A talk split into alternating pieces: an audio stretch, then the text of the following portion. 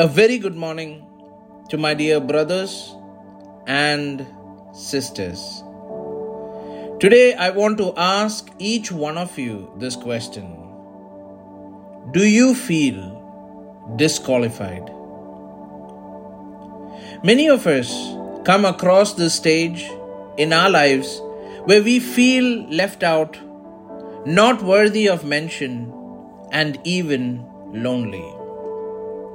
In the Bible, we also see a similar situation when Samuel came to anoint one of Jesse's children as king over Israel. Jesse had presented before Samuel his seven sons for the selection, but all of them were rejected by the Lord. Because the Lord doesn't see things the way we see them.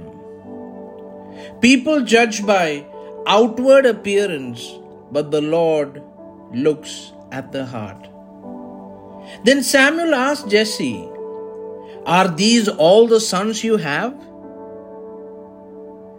Jesse replied, There is still the youngest, but he is out in the fields watching the sheep and goats. Even David here was disqualified by his father, where he was not worthy of mention.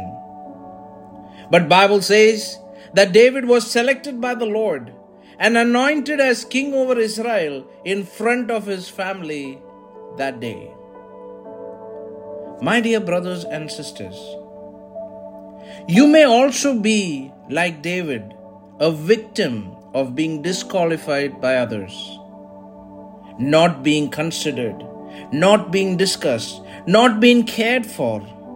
But in all of it, always remember you are always known by God. God doesn't call the qualified, He qualifies the called.